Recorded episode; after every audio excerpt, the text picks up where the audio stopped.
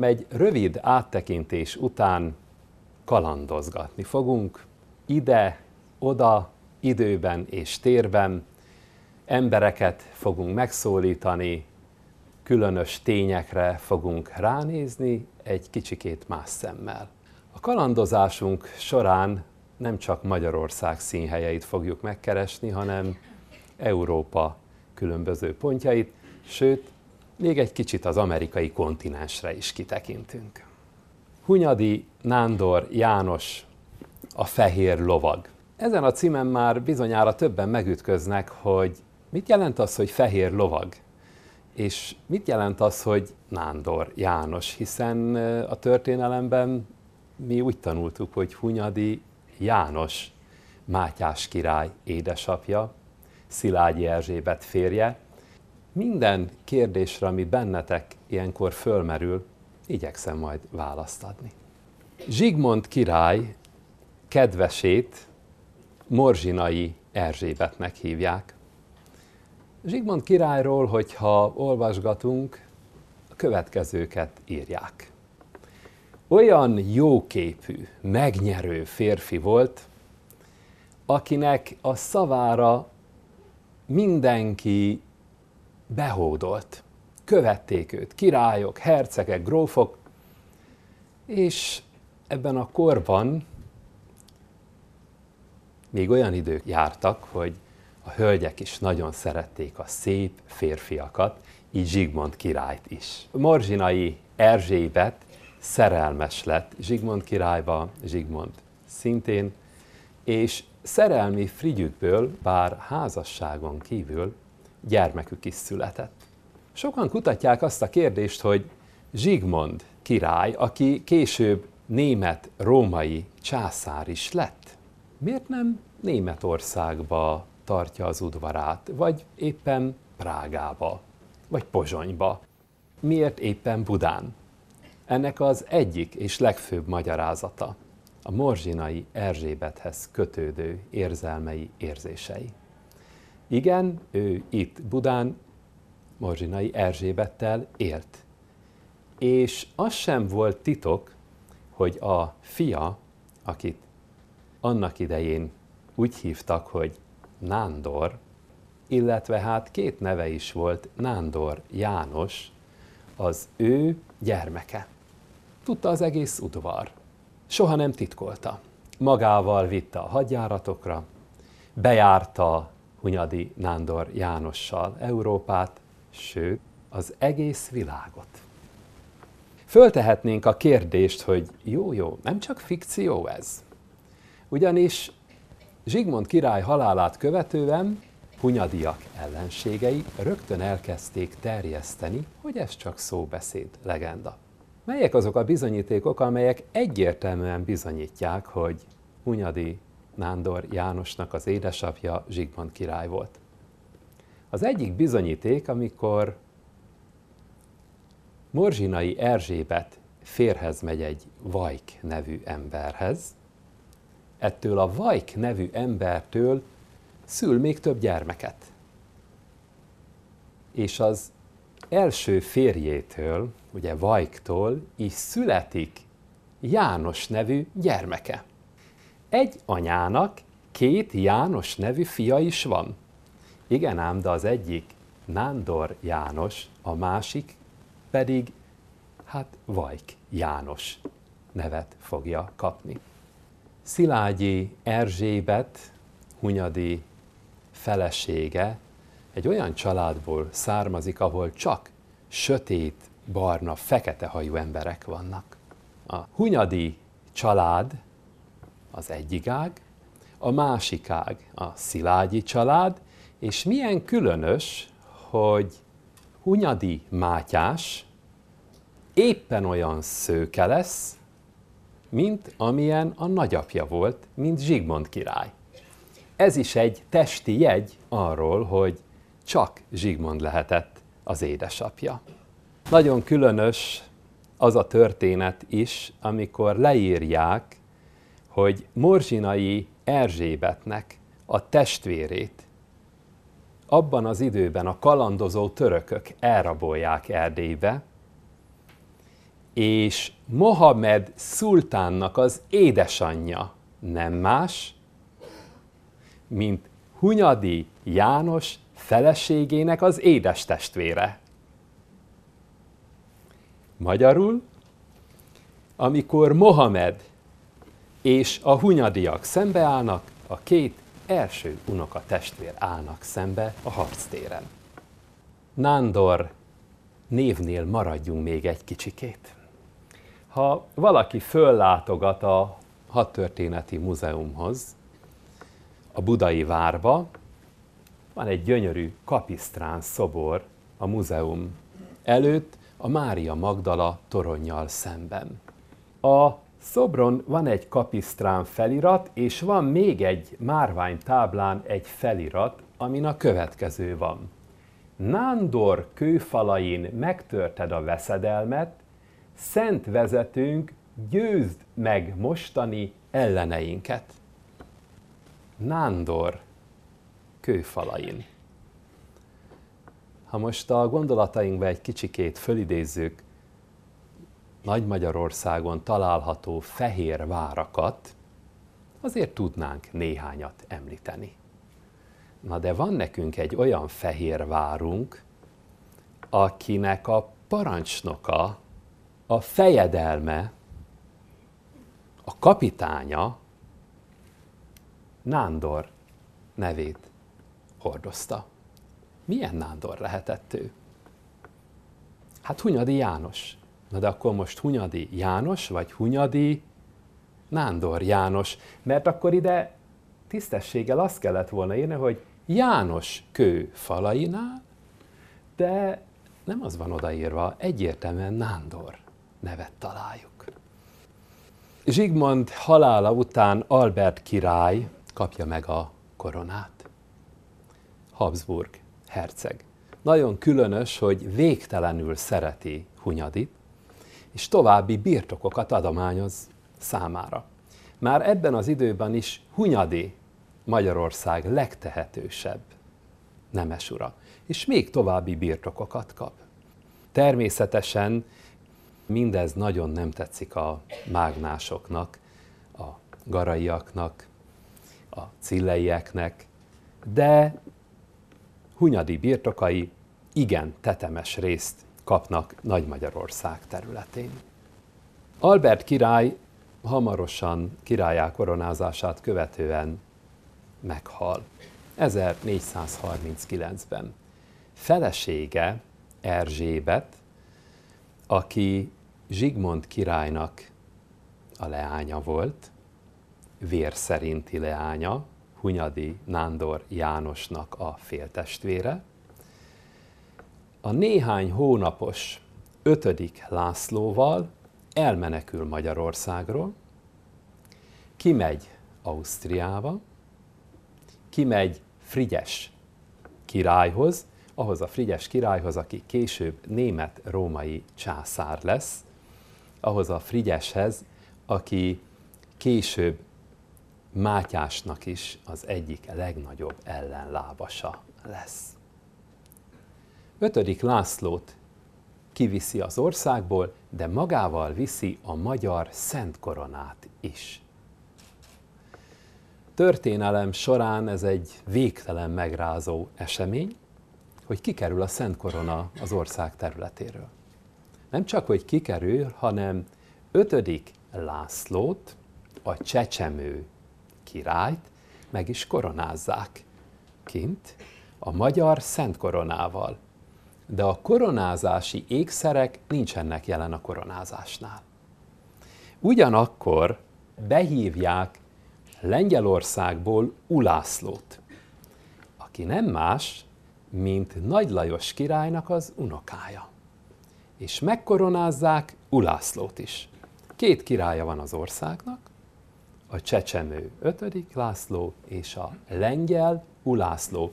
Árpád vér folyik benne is, Nagy Lajos vére folyik benne is. A nemzet egyik koronázás sem fogadja el. Sem 5. Lászlójét, akit csak a Szent Koronával koronáztak meg, sem Ulászlójét, akit csak a koronázási ékszerekkel és egy akkor elővett egész más koronával. 1443-1444 emlékezetes idők ezek, a hosszú hadjárat ideje. Ulászló Hunyadival, hadsereg egyik fő kapitányával elindulnak a törökök ellen, albán, bosnyák, szebb, olgár, moldva területekre. Az irány Drinápoly, Nis, Szófia visszafoglalása. Szép sikereket érnek el, de hatalmas a török sereg, és jobbnak látják a békekötést.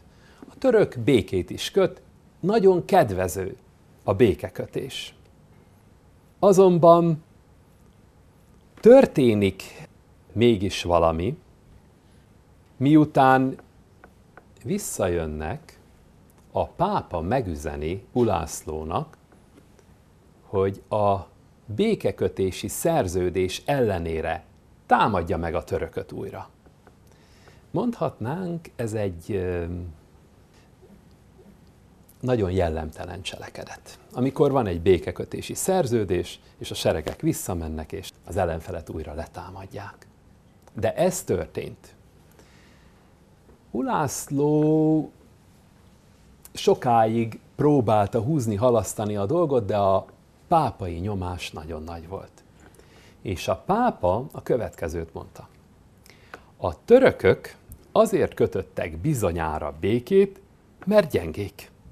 Most kell őket megtámadni. És a pápa biztosította Ulászlót, hogy a Boszporuszt biztosítják a velenceiek és a genovaiak, hogy törökök ne tudjanak átjönni. Igen ám, csak a törökök megneszelték, hogy Ulászló újra közeledik feléjük, és a genovaiak nemhogy megakadályozták, hanem jó pénzért még plusz seregeket szállítottak át a Boszporuszon. Egymással szemben állt a két sereg, a török sereg háromszorosa volt a magyar csapatoknak,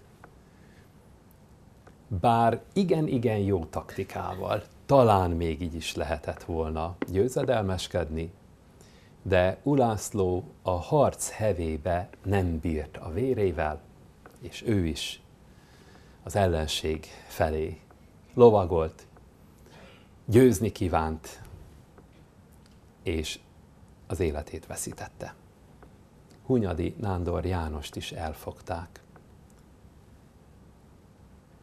Ezt az epizódot azért kellett, hogy elmeséljem, mert később, amikor Ulászlót eltemetik, és ötödik László felcseperedik, Cilleiek azt sugják a fülébe, hogy Ulászló a halálát azért lelte, mert Hunyadi rosszkor adta ki a támadás vezényszót. Hunyadinak köszönheti magyarul, hogy meg kellett halnia. Hunyadi az oka, hogy meghalt Ulászló. Holott Hunyadi egész más hadtestnél szolgált, nem volt közvetlenül a király mellett sem, mint ahogy a haditudósítások leírják.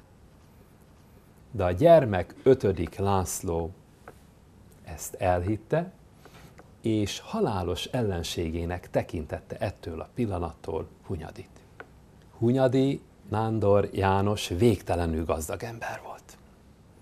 Magyarország nagy városai, hatalmas területei az ő birtokához tartoztak.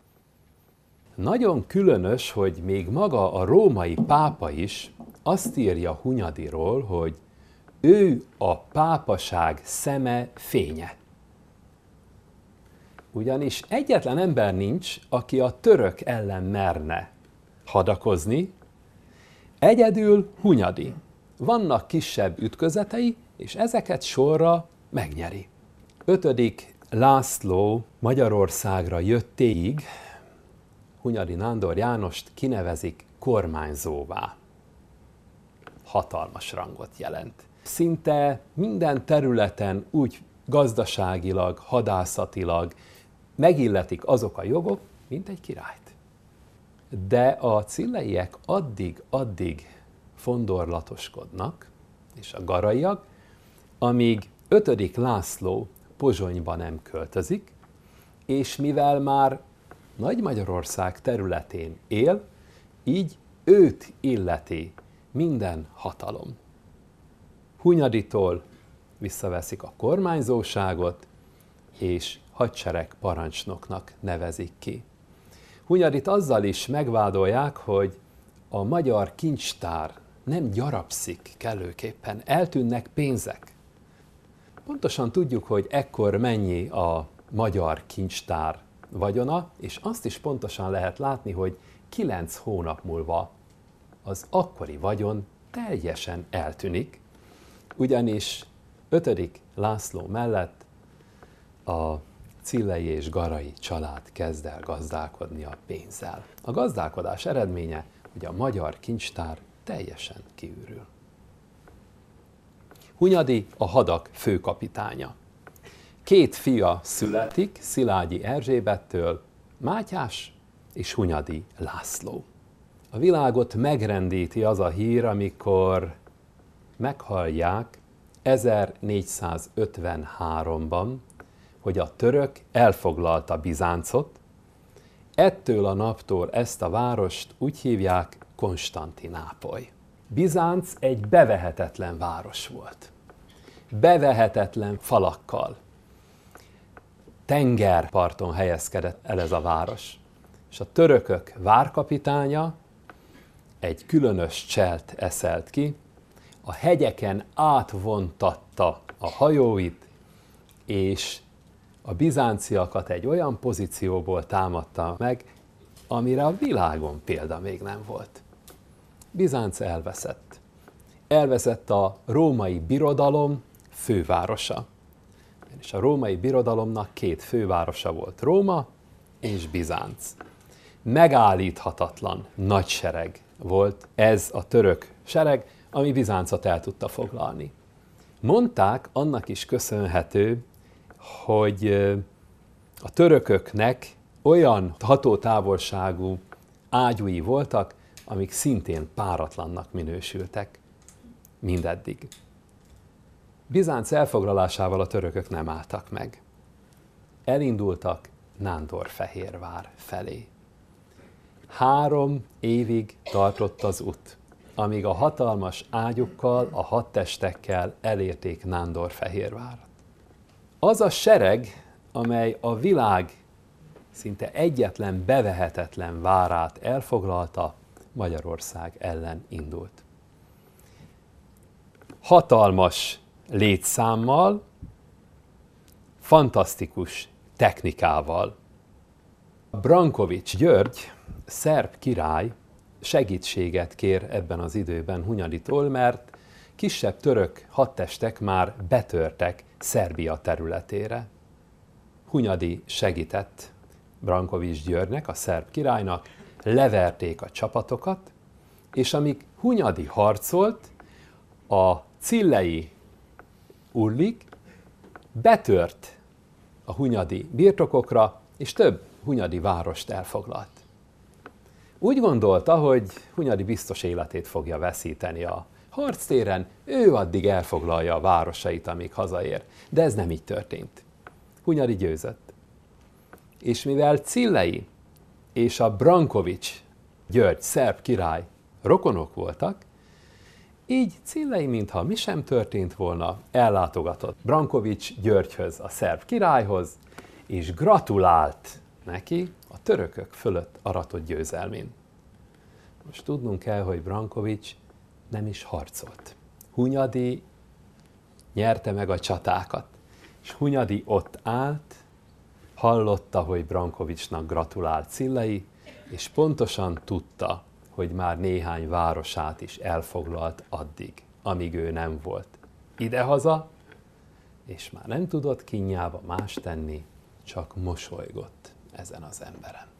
Cillei nagyon bizott abban, hogy Hunyadi életét fogja veszíteni a törökökkel való küzdelembe, és a következő szavakat hangoztatja Bécsben. A királyra és az országra végzetes és kiírtandó veszedelemnek számít a Hunyadi család. Ötödik Lászlót folyamatosan informálja minden valótlan adattal, hogy a király is forduljon Hunyadi ellen. Milyen különös. A nagyurak ellene vannak, saját királya ellene van, az ország vele van, és maga a római pápa az egyedüli csillagnak tartja, aki megvédheti Európát a pogányok ellen. Ebben az időben Mátyást királyt, Hunyadi, Beszterce örökös grófjává üti, és a következő szavakkal illeti a lovaggá ütéskor. Én téged lovaggá ütlek, Istennek nevébe, segéljenek harcaidon az Jézus, az boldogságos szűz, és Istennek minden szentjei. Ezekkel a szavakkal válik lovaggá Mátyás. Lacfi András kardjával üti lovaggá, annak a Lacfi Andrásnak a kardjával, aki Nagy Lajos idején végig vívta Itáliát győzedelmesen. Száz évvel ezelőtt a nápai hadjárat során. Cilei újabb cselt sző, békülni kíván, és fölajánlja az egyik lányát Mátyásnak, hogy vegye feleségül. Hunyadi János Nándor soha nem vágyta a koronát, de azért egyet szeretett volna, hogyha magyar ember lett volna a király, ő nagyon szerette volna, ha a kis ötödik László, a gyermek ötödik László, a fiatalember, Ausztriának lett volna a hercege, Csehországnak a királya. Az ő fia, László, lengyel-magyar király lett volna, és Hunyadi Mátyásnak titkon Horvátországot, a Dalmát bánságot és Erdély kormányzóságát szánta. A háttérben Cillei Ulrik folyamatosan munkálkodott. Szilágyi Erzsébetnek az édes testvére Szilágyi Mihály, aki igen nagy vitézlő nemzetes úr emlékében áll, folyamatosan figyelmeztette Hunyadit, hogy meg akarják ölni. Ugyanakkor Hunyadit még a törökök is figyelmeztették, mert már ők is tudomást szereztek arról, hogy Hunyadit a magyar király emberei, a cilleiek meg akarják ölni. Búcsú helyen tartottak egy országgyűlést, Hunyadit oda várták az embereivel, és a útközben a Köpcsényi várnál gondolták, hogy Hunyadit meglepik, elfogják és megölik. De Hunyadi sugallatban, isteni sugallatban megkapta ennek is a terveit, és nem tudták elfogni. Ezen a kongresszuson föltűnt Miklós pápa három híres, nevezetes embere. Az egyik Piccolo Móni, aki egy legátusi vezető volt. Itt tűnik fel először Vitéz János,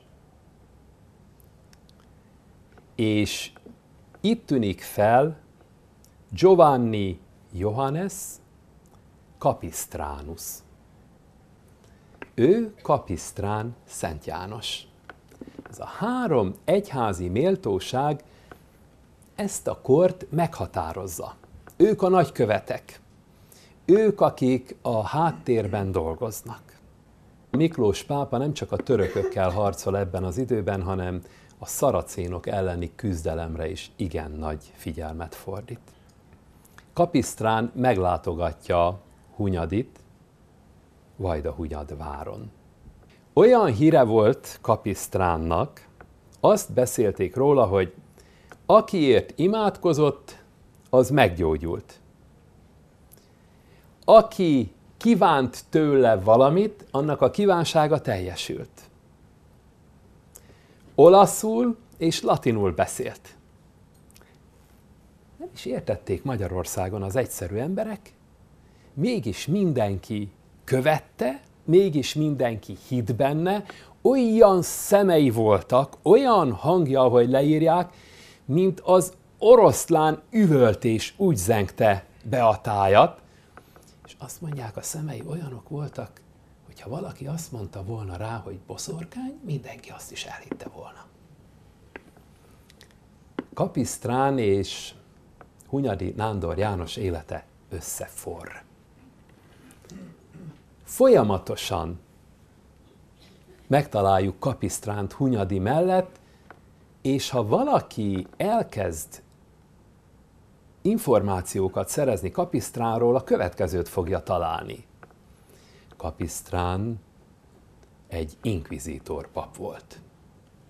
Nagyon érdekes, azok a papok, akik nagy inkvizítorok voltak, azokról nem írják ezt. De Kapisztránról mindenhol hangoztatják, hogy ő egy nagyon komoly inkvizítor pap volt.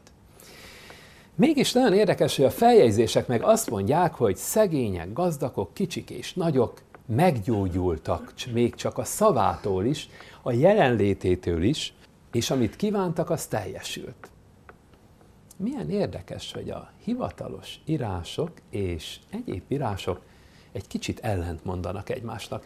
Én nagyon szeretem ezeket az ellentmondásokat, mert itt tudom mindig, hogy itt valamit találni fogunk. Nem is akármit. Hunyadi elmondta Kapisztránnak, hogy a nyugati nagyurak mind csak ígérgetnek, de semmit nem tesznek.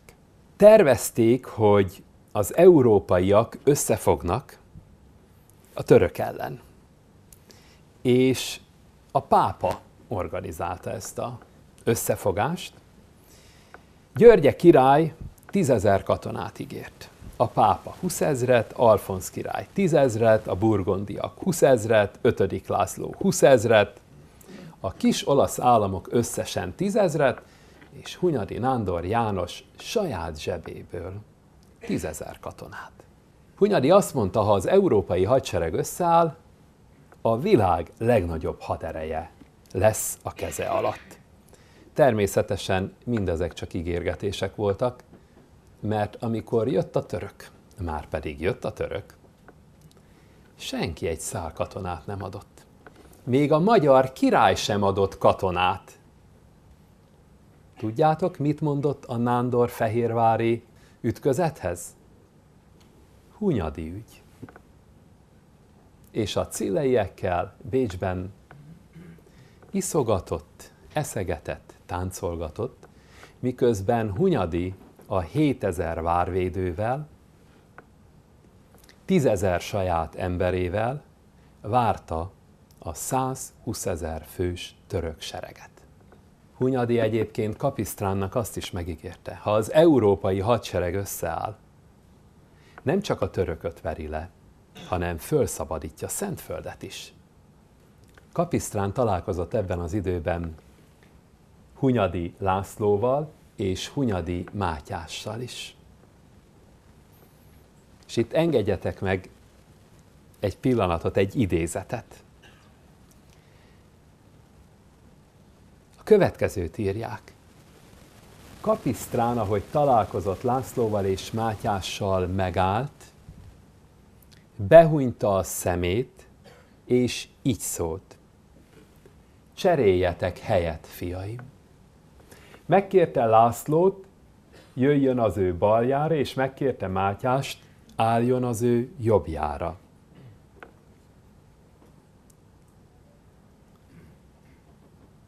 Tőled, László, már nem sokat akar az Úr, de öcsét fején nagy fényességet látok. A pápa és a Vatikán Mindig ismerték azokat az embereket, akik beleláttak egy másik világba. Sokatokkal együtt voltunk Avillába. Emlékeztek még Avillai Szent Terézre?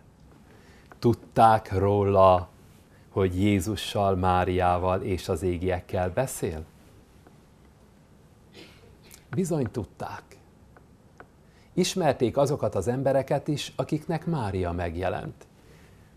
Kapisztrán Szent Jánosról, akkori Kapisztrán Jánosról egyértelműen tudta a pápa, hogy a túlvilággal társalog.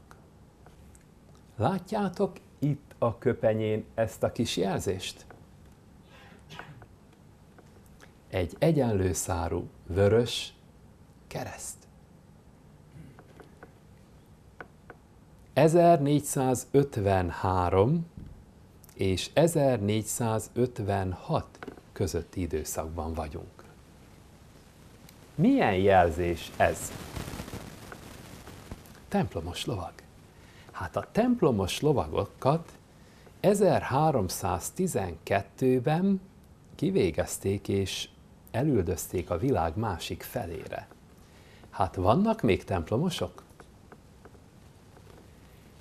Vannak még a papok között is templomosok? Hát elméletileg nincsenek, nem lehetnek, hiszen, bocsánatot kérek, a katolikus, római katolikus egyház legnagyobb ellenségeinek mondja ki a templomosokat.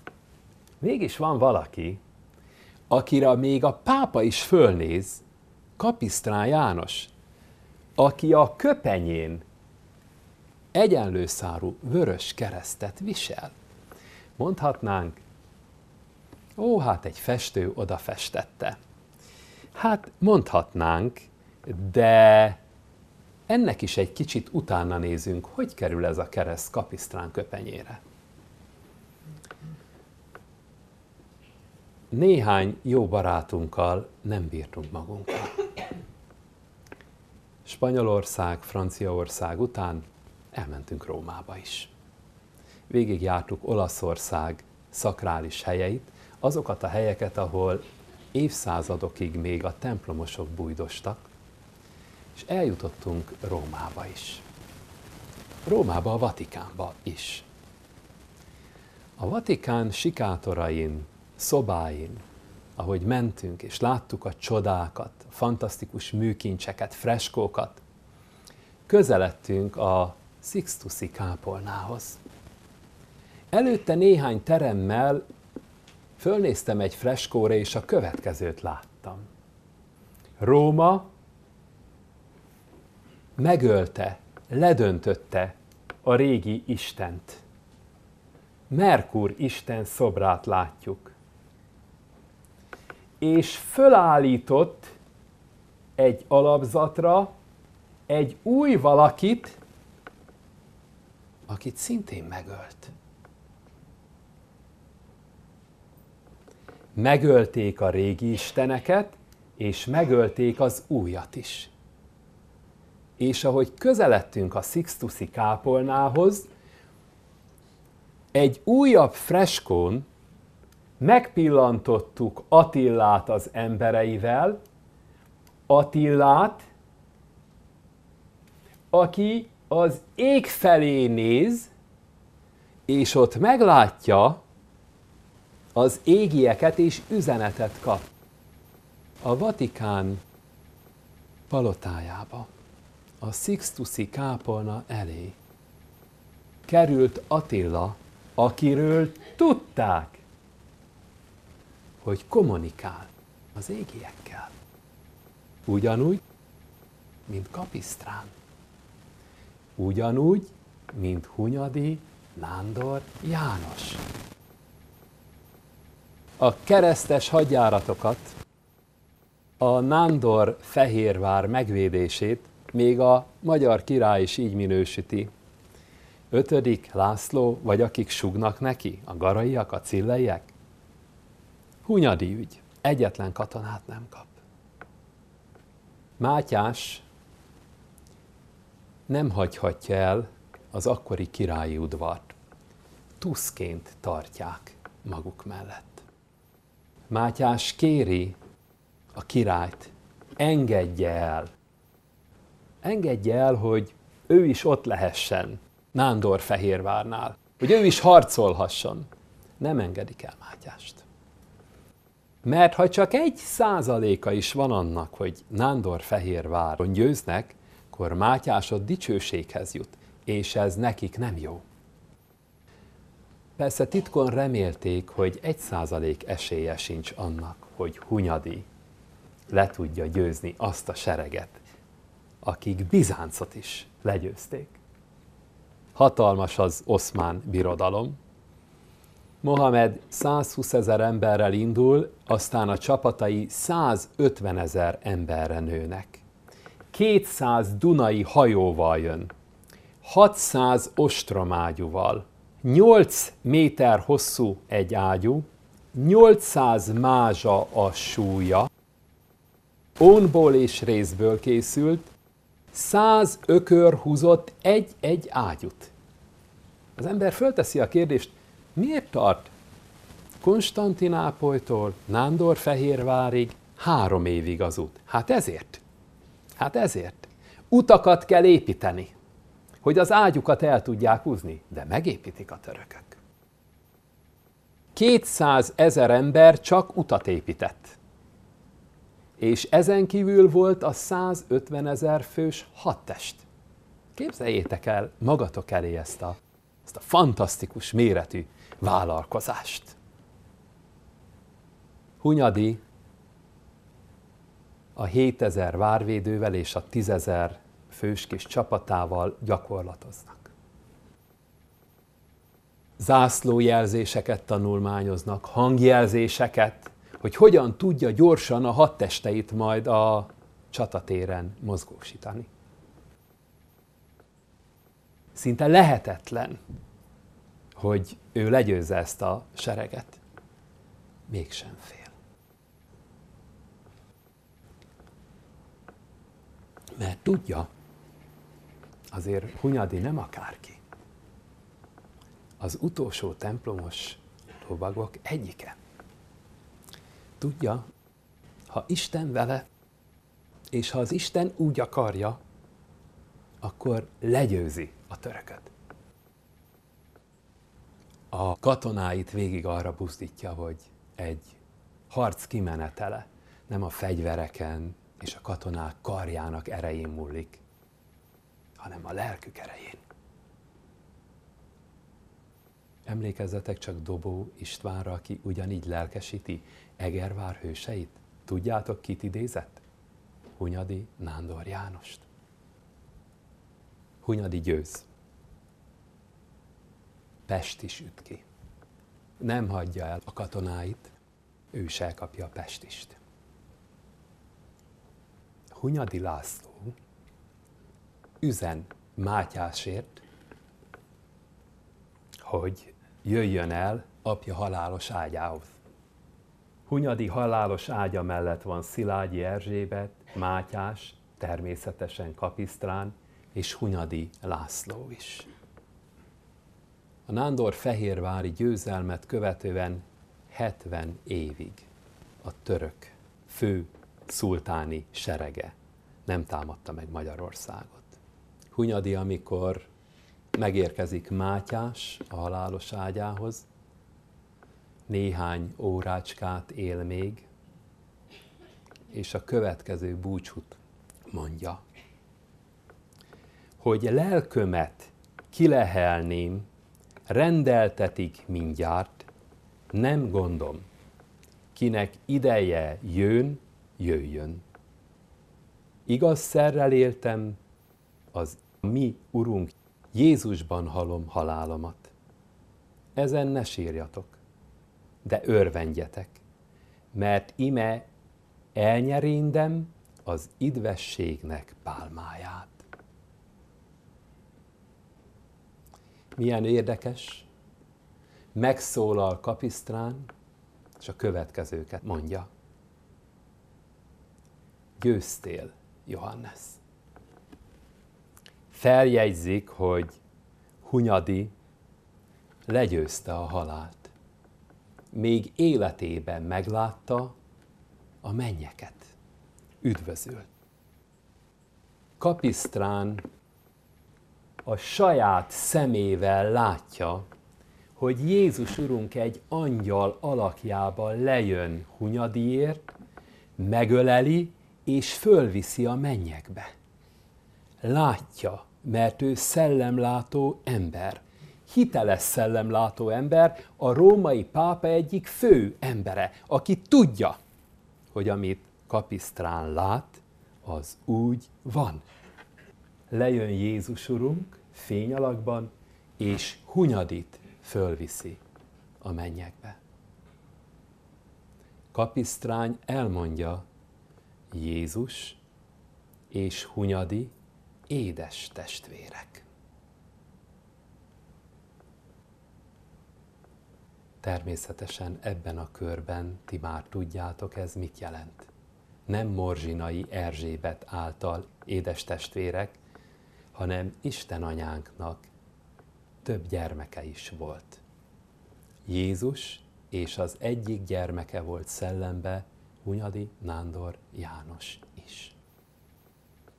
1456. augusztus 11-én boldogul meg Hunyadi, és ezt a napot a római pápa Hunyadi emlékére Jézus Urunk színeváltásának ünnepét iktatja be az ünneprendbe. Urunk színeváltozásának ünnepe. Kapisztrán látta a saját szemével, ahogy Jézus fényalakba jön le Hunyadiért. Egy kicsit szóljunk a csatáról. Nagyon sok lófarkas zászlót, kardot, ágyút zsákmányolt a magyar sereg. Kapisztránról beszéltek, aki egy fakeresztet vitt maga előtt, arról a kapisztránról, aki mindig tűzben járt. Milyen különös, hogy ez a mondat megmaradt a hivatalos feljegyzésekben. Mit gondoltok, azok az egyszerű emberek, akik találkoztak vele Csehországba, Németországba, Magyarországon, azok az emberek, akik nem tudtak sem olaszul, sem latinul, csak látták a tekintetét, látták a megjelenését, hallották a hangját, és még láttak, valamit éreztek ebbe az emberbe. Tudták, hogy ez az ember Isten embere. Honnan tudták? Emlékezzetek csak vissza egy pillanatra. Második Andrásra és Szent Ferencre? Honnan tudta Jeruzsálemben a pasa, hogy második András és Assisi Szent Ferenc az Isten embere? Mi volt erre a bizonyíték? Hát, hogy a török pasa előtt tűzön jártak. Kapisztrán, aki mindig tűzben járt, amerre járt az országban, hatalmas mágiákat, tüzeket rakott, és átment a tüzön is. Így lelkesítette az embereket, hogy jöjjenek, segítsenek Hunyadinak. Kapisztrán tízezer rongyost szedett össze akik kiegyenesítették a kaszáikat, a kapáikat, a villájukat, és elmentek Nándorfehérvára, hogy megvívjanak a törökkel. Nem ötödik László katonái voltak. Az Isten katonái voltak. És Kapisztrán, aki mindig tűzben járt, nem fogta a golyó, nem fogta a fegyver, egy fakeresztet vitt maga előtt. Nem is akár miért. És amikor a törökök meglátták ezt a fakeresztet, elindultak a rongyosok felé. Hunyadi látta ezt a várból, kirohant a katonáival, és elfoglalta a törökök ágyuit. Azokat az ágyukat, amelyek a világ legkorszerűbb hadseregének az ékességei voltak és a törökök ellen fordította. Több száz hajó jött fel a Dunán. Összeláncolták a törökök a hajókat, hogy a vár ne kapjon utánpótlást. Hunyadinak egyetlen nagy gályája volt. árral lefelé, átszakította a láncokat. És a kis gályák, a kis dunai hajók, a kis dunai csónakok olyan ügyesen mozogtak, hogy fölgyújtottak szinte minden török hajót. Sokat elfoglaltak, aztán a hadak nagy részét maga a szultán gyújtatta föl, hogy nehogy a magyarok kezébe kerüljön. Minden hajót megsemmisítettek, vagy elfoglaltak. A hajó csata öt órán át tartott. Miután fölszabadult a Duna, a Zibonyban állomásozó hadtestek újra élelmet tudtak bejuttatni a várba. Nincs az a hadi tudósító, aki oda ne rajzolna valamit a képre. Isten anyánk fekete hollóit. Ezzel jelzik, hogy itt isteni csoda történt. Isten anyánk angyalai fekete hollóként jelentek meg Nándor-Fehérvár fölött.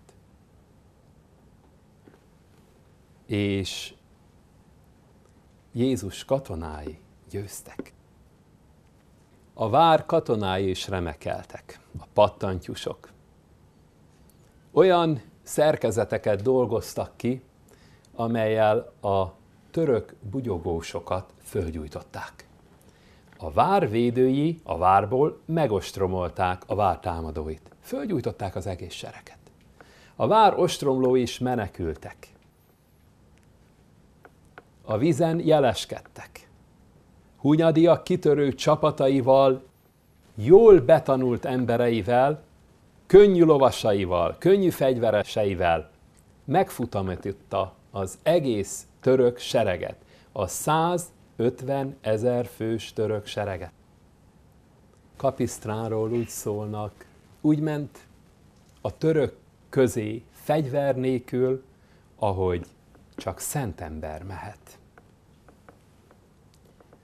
Nem véletlen, amikor Mátyás király később levelet ír a pápának, ő kéri Kapisztrán Jánosnak a szentélyavatását, és a következő sorokat írja.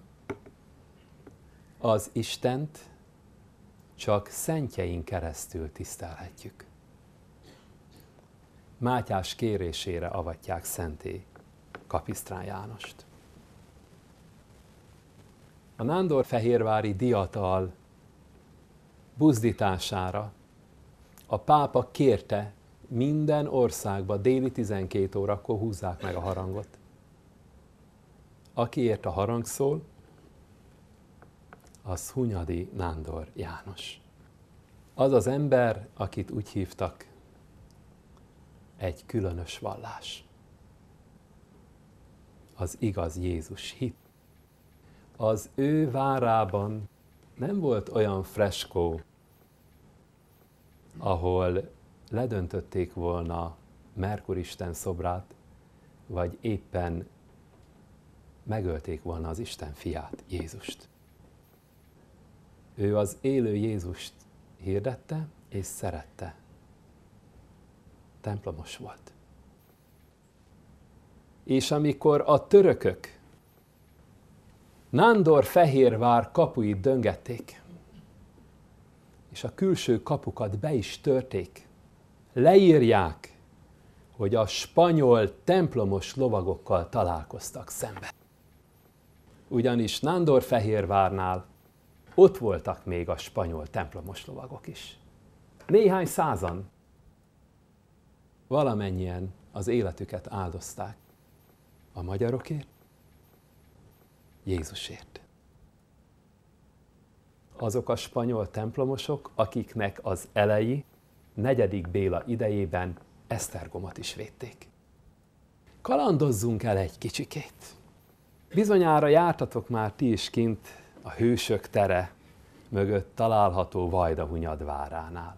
Milyen gyönyörű, milyen impozáns lovagvár. A lovagokról, a gótikáról mindig a templomos lovagok jussanak eszünkbe, hiszen az ő építészeti nyomaik ők akartak valamit üzenni nekünk, valamit hátrahagyni, valamire figyelmeztetni, olyan nyomokat hagyni, amelyek majd 100, 200, 500, 1000 év múlva is üzennek az emberek felé, mindaddig, amíg ezek a kódok egyszer csak újra életre nem kelnek. És mint amikor egy kompjúteren megnyomjuk a frissítés gombot, egyszer csak feleszmélnek az emberek. Nem egy eszméletlen dolog következik, hanem egy olyan dolog, ami föleszmélős dolog. Vajdahunyad vára. Vajon miért építették ilyenre? Miért ilyenek a lovagvárak? Hasonlítanak ezek egymásra, amelyek Európa szerte épültek? 1200 lovagvár épült. Mit akartak üzenni az utókornak? Tudjuk, hogy amikor Hunyadi megszületik, a nevelőapja Vajk ezt kapja, ezt a várat. Zsigmond királytól. Zsigmond király idejében már áll a vár. Már Zsigmond király előtt is áll ez a vár. Nagy Lajos idejébe. Emlékezzünk csak, Nagy Lajos király a templomos lovagrend legmagasabb rendjének, a Sion rendnek volt a nagymestere. És ne felejtsük el, az utolsó nagy templomos lovag éppen Hunyadi Nándor János fia lesz. Hunyadi Mátyás, ami Mátyás királyunk. Hunyadi vár, Vajda Hunyad vár. Prága, szép emlékek.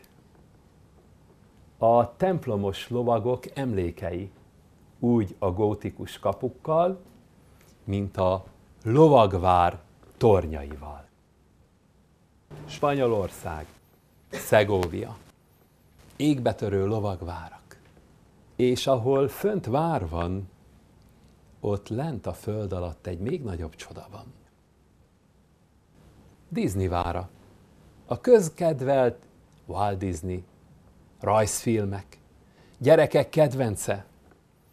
Mit lopott a gyermekek szívébe? Hát a templomosok üzenetét. A lovagvár mindenhol nagyon hasonló. Azonos üzenetet hordoz. A komputer szoftverjének egy indító gombja. És ez a komputer szoftver nem más, mint a mi tudatosságunk, feleszmélésünknek a tudatossága. Hát frissítsük egy kicsit ezt a szoftvert. Walt és a vára a vár előtt a jól ismert nyolcágú csillag. Minden jelképe a templomosokra utal. A huszártorony elmaradhatatlan kellék, ahol egy lovagváron vagy gótikus templomon huszártornyot látunk, tudnunk kell, hogy ott magyarok is jártak. A huszártorony magyar építészek emléke. Mátyás templom, a jól ismert huszártoronnyal. Nyeregre ültetett huszár.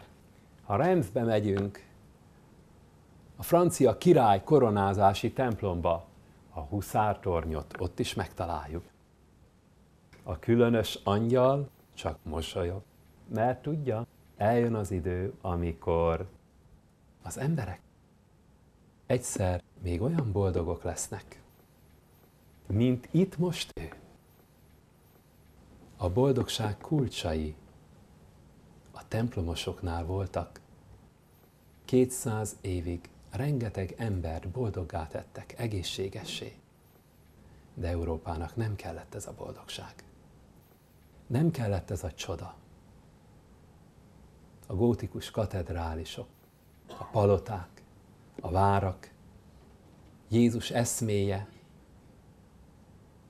gyógyító helyeik, ispotájaik, ahol minden ember meggyógyult. Nem kellett. A sötétséget választották.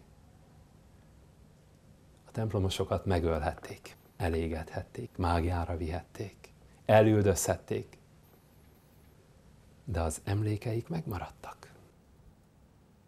és amíg ezeket az emlékeket őrizzük, fölismerjük, tudjuk, ezek az emlékek bármikor életre kelhetnek bennünk. Mint ahogyan életre is keltek. Ennek az ideje meg volt jósolva, és ez az idő elkövetkezett. Bajorország. König Ludwig, Bajor királyvára. Ez a csodálatos kastély az 1800-as évek közepén épült. Ludwig királya lett Bajorországnak. 1864-ben. Más néven úgy is hívják őt az őrült Lajos. Hogy miért őrült? Hát azért, mert egész életébe csak építkezett. Három csodálatos kastét épített. Ma nincs olyan ember, aki Bajorországba ellátogat, hogy el ne menne König Ludwig kastélyához. A vár minden szobájában templomos jelenetek. Persifál legendája megfestve. Úgy a nyári palotába, mint a nagy palotába. Hogy miért nevezték őt őrült Lajosnak? Hát bizony azért, mert éjszakánként 14. Lajos szellemével beszélgetett. És ezt többen is hallották.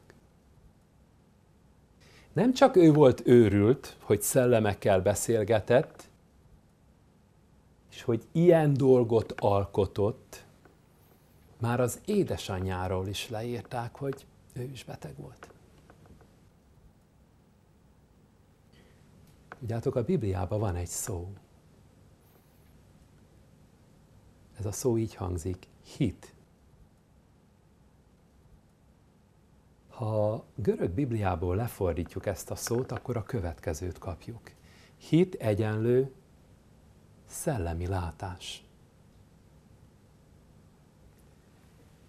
Csak aki szellemben látó és szellemekkel beszélget,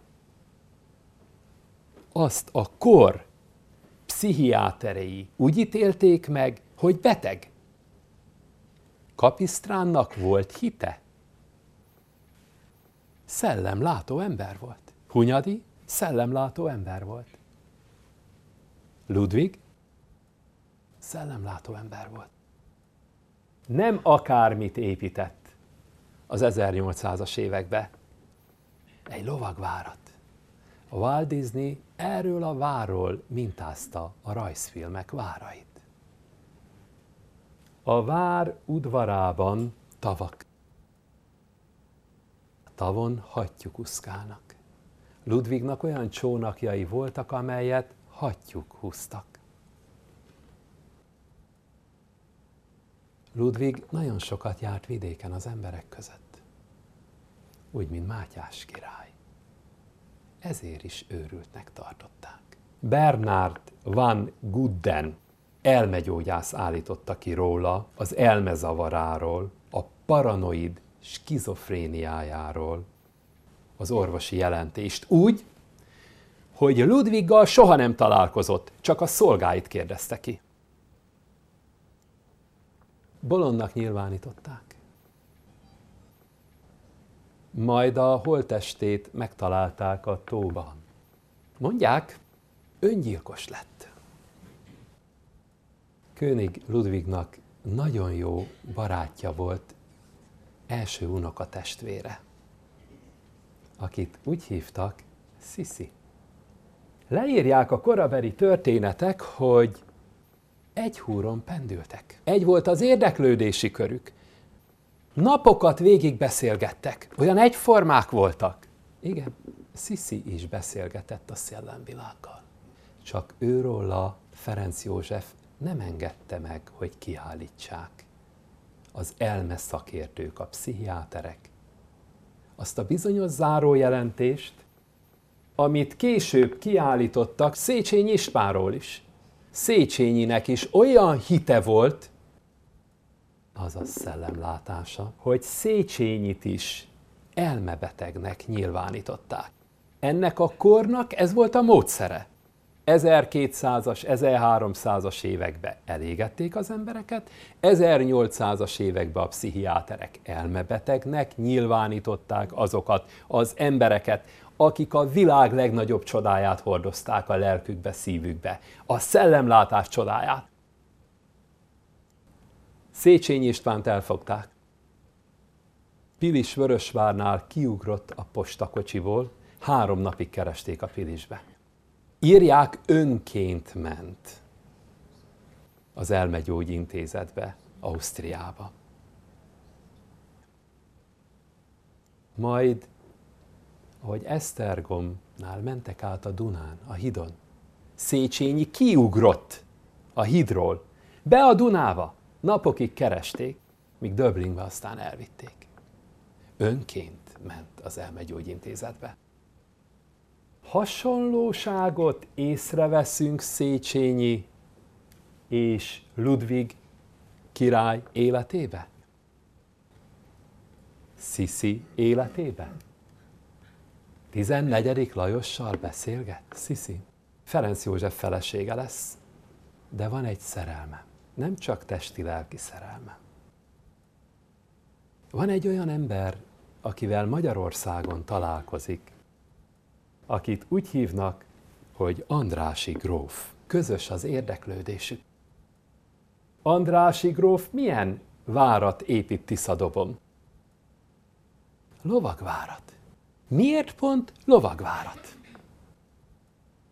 Mert a szellemek ezt sugalták neki. Sziszi és Andrási gróf között szerelem szövődik. Nagy szerelem. Ferenc József megfenyegeti mindkettőjüket, ha továbbra is találkoznak, mindkettőjüket megöli. Bajmócvára. Együtt voltunk ezen a csodálatos helyen veletek. Bajmóc előtt egy kápolna, amely a párizsi Szent Chapelle formájára épült a vár tetején Jézus tövis koronája. Szent Lajos annak idején azért építette Párizsba a Szent Csapelt, hogy megőrizze Jézus Urunk tövis koronáját. Pálfi gróf lovagvárat épít. Nem is akár miért. A Szent Chapel formájára épített kápolna alatti kripta pozitív zóna csomópontban van. Jézus Urunk óvó kezével, és a következő felirattal. Szabad az igazság, és alatta a jól ismert vörös templomos kereszt. 1800-as éveket írunk. Még mindig vannak templomosok? Menjünk lejjebb egy kicsit, a kápolna alá. Mert mindig arról meséltek eleink, hogy ahol lovagvár van, ott van altemplom is, és az altemplom alatt olyan alagutak, amelyek összekötötték a lovagvárakat akár több száz kilométeren keresztül. Bajmóctól Trencsényig 70 kilométeres alagút vezet. A Bajmóci vár alatt cseppkőbarlang, folyókkal, tavakkal. A legenda él. A lovagvárban festmények, képek. Pálfi gróf barátairól, akik az 1800-as években még büszkén viselték a vörös egyenlő szárú keresztet, a templomos keresztet. De a szobákban nem maradhat el a két jó barátnak a képe. Hunyadi Nándor János és Kapisztrán Szent János képesem.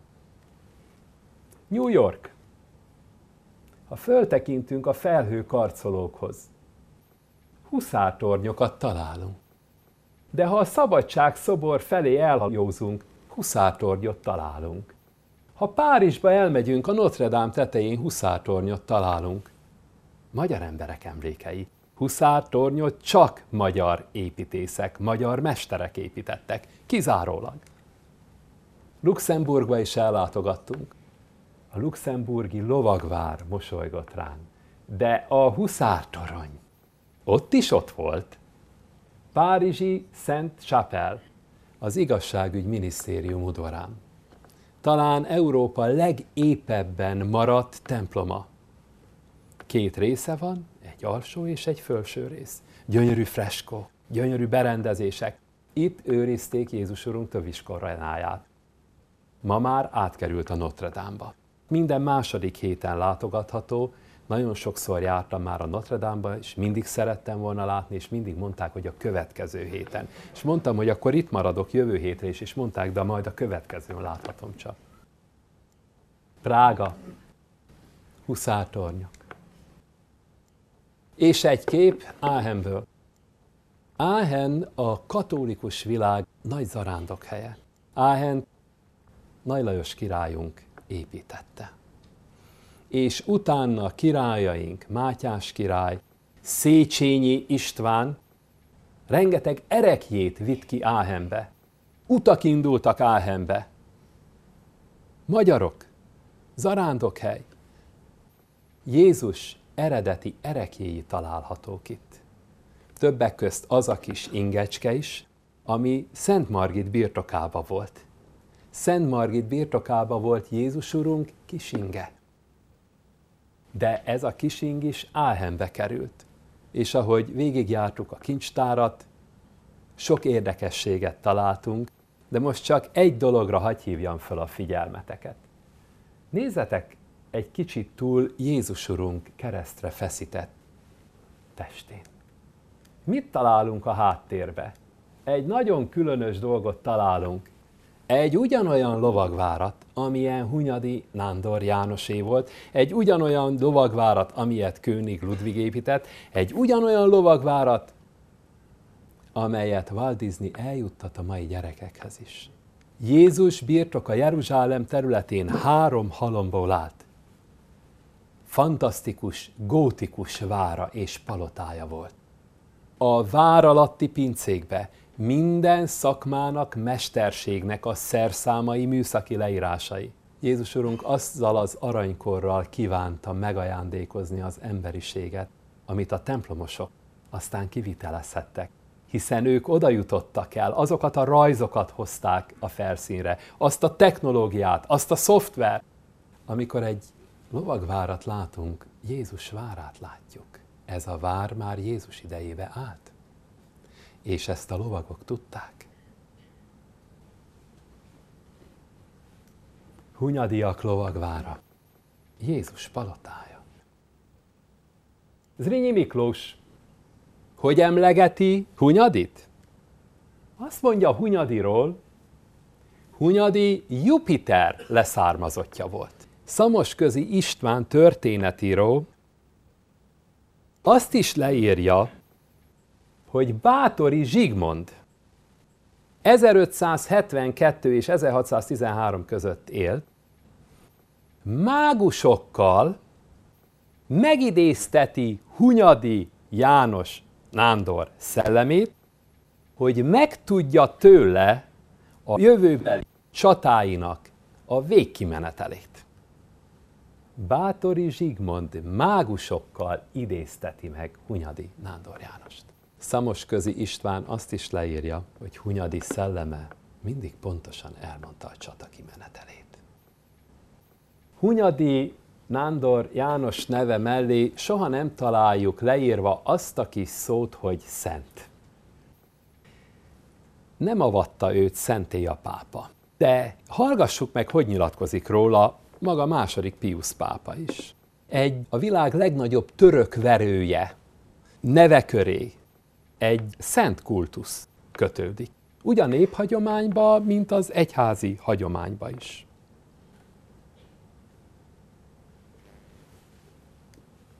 A Fórum Románumot látjuk. A Fórum Románum mellett van egy gyönyörű katedrális. Fekete párducok szegélyezik a följárót emlékezzünk csak a fekete párduc Isten apánk jelképe. Amikor úgy döntöttünk, hogy Rómába egy kicsit utána nézünk a dolgoknak, hogy ott mit találunk, csodálatos dolgokat leltünk föl. Bementünk a katedrálisba. Bent megtaláltunk egy másik képet is, Rómába, arról az emberről, akit kerestünk. És itt is a szemünk megakadt valamin. Róma, Fórum Románum, a római katolikus egyház szívébe. Az 1400-as években egy pap, egy szellemlátó pap, aki viseli a templomos lovagok jelzését. Jannus Pannonius a következőt írja a Hunyadi Jánosról, Mátyás királyunk atyáról. A sírfelirat epigrammájában szól róla. A hős hadvezér nem csupán pogány felett győzött, hanem lett a halálon is úr, s látta még élve meg a mennyeket. Ezt Janus Pannonius írja Hunyadiról. Egyfajta szent kultusz lengi körül Hunyadit a néphagyományba is, ahogy siratják Hunyadit. Hunyadi János siratása című versben a következőt írják, szentek közt foglal helyet. Nagyon óvatosan szól a pápa. Megy föl a mennyországba. A mennyországba a szentek jutnak föl. Még életében meglátja a mennyeket. Ez csak egy esetben lehet, ha maga Jézus jön érte, és megadja ezt neki. És mit mond a néphagyomány sirató verse? Szentek között foglal helyet. Hát a szentek között kik foglalnak helyet? Külföldi forrásokban is nagyon izgalmas dolgok olvashatók. Én elsősorban a francia krónikákba néztem bele. A francia krónikák egy bizonyos fehér lovagról szólnak, aki a legendás török elleni harcok legnagyobb hőse volt. Fehér lovag? Fehér lovag jelzővel csak Isten gyermeke illethető. Ezt tudták a franciák? Hogy Isten fia volt Hunyadi Nándor János? Ezt tudta Kapisztrán? Róma. Nézzünk be a Szentpéter bazilikába. Csodálatos barok építmény. Gyönyörű alkotások. A piéta. Bár nekem innen egy kicsit hiányzott valaki, akit Párizsban láttam a Piéta mellett, a Szent Szulpicius katedrálisba, nekem hiányzott Mária Magdala. De a Piéta szépsége nem vonható kétségbe, csak Michelangelo, mintha valakit lehagyott volna, mintha elfelejtett volna, vagy elfelejtettek vele valakit, de én nem tudom elfelejteni azt a valakit. Sem. Szent Péter, ahogy éppen beadja a kulcsot. És Szent Péterrel átellenben egy másik részen található egy festmény, Róma szívébe vagyunk. A római katolikus egyház fő épületébe vagyunk, ahol jobb oldalon Szent Pétert látjuk, bal oldalon pedig egy gyönyörű freskót, ahol Jézus Urunk a fénybe távozik, azt mondaná az ember gyönyörű, mert gyönyörű. Fényé válik Jézus, és fölmegy a mennyekbe. Nézzétek meg egy kicsit alaposabban ezt a képet. Miről szól? Látszólag ez a cselekmény, de egy kicsit nézzétek meg jobban. Mi történik a képen? Segítek. Mi történik? Mindenki egy valakire néz. Ki lehet ez a valaki? Ez egy kisfiú. Mindenki. Azt kellene nézni, hogy Jézus Urunk megy föl az égbe, de nem azt nézik, mindenki egy gyerekre mutat. Nem is csak néz, rá is mutat. Ki ez a valaki? Hogy néz ez a valaki? Látja, hogy az apja megy föl a mennyekbe? Hogy láthatja csak? Ha révül. Ez a gyermek tud révülni? Tud. Ez a gyermek nem foglalkozik azzal, hogy most mindenki őt nézi. Nem azért nézik, mert révül, hanem mindenki tudja, hogy Jézus Urunk ráhagyta a hagyatékot.